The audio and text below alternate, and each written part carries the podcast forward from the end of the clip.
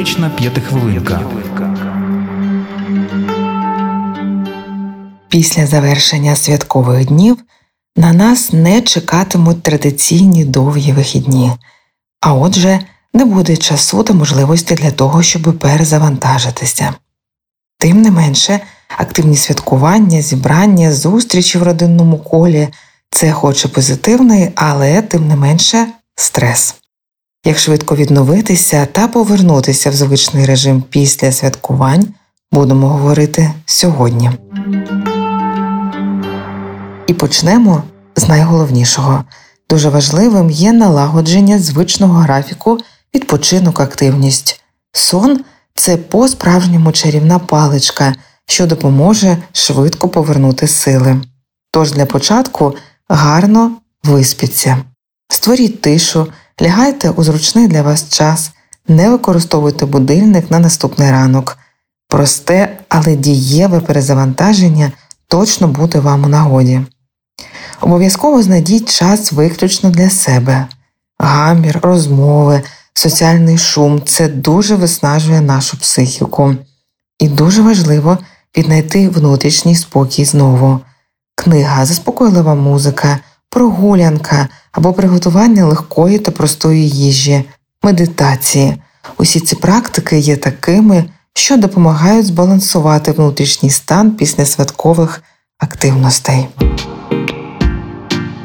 Пам'ятайте, що встигнути все просто неможливо.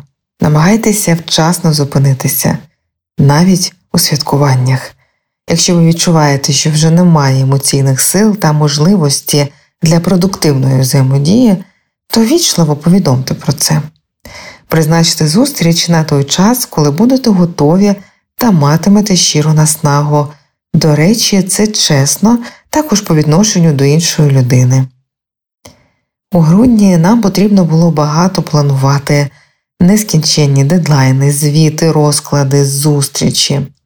А ось січень дозволяє повернутися до спонтанності, тож додайте її у свій графік. Початок нового року з 1 січня та ще й у понеділок це, звичайно, заманливо для того, щоб зробити і початком нового життя.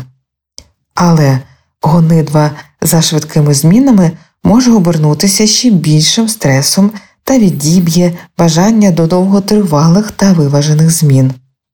Не забувайте про це, тож починайте нове життя поступово.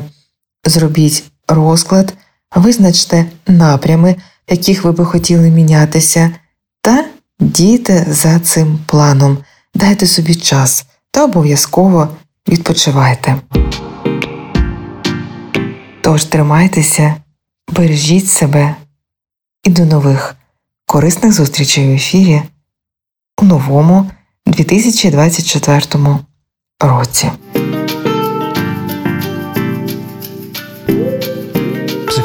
Психотерапевтична п'ятихвилинка.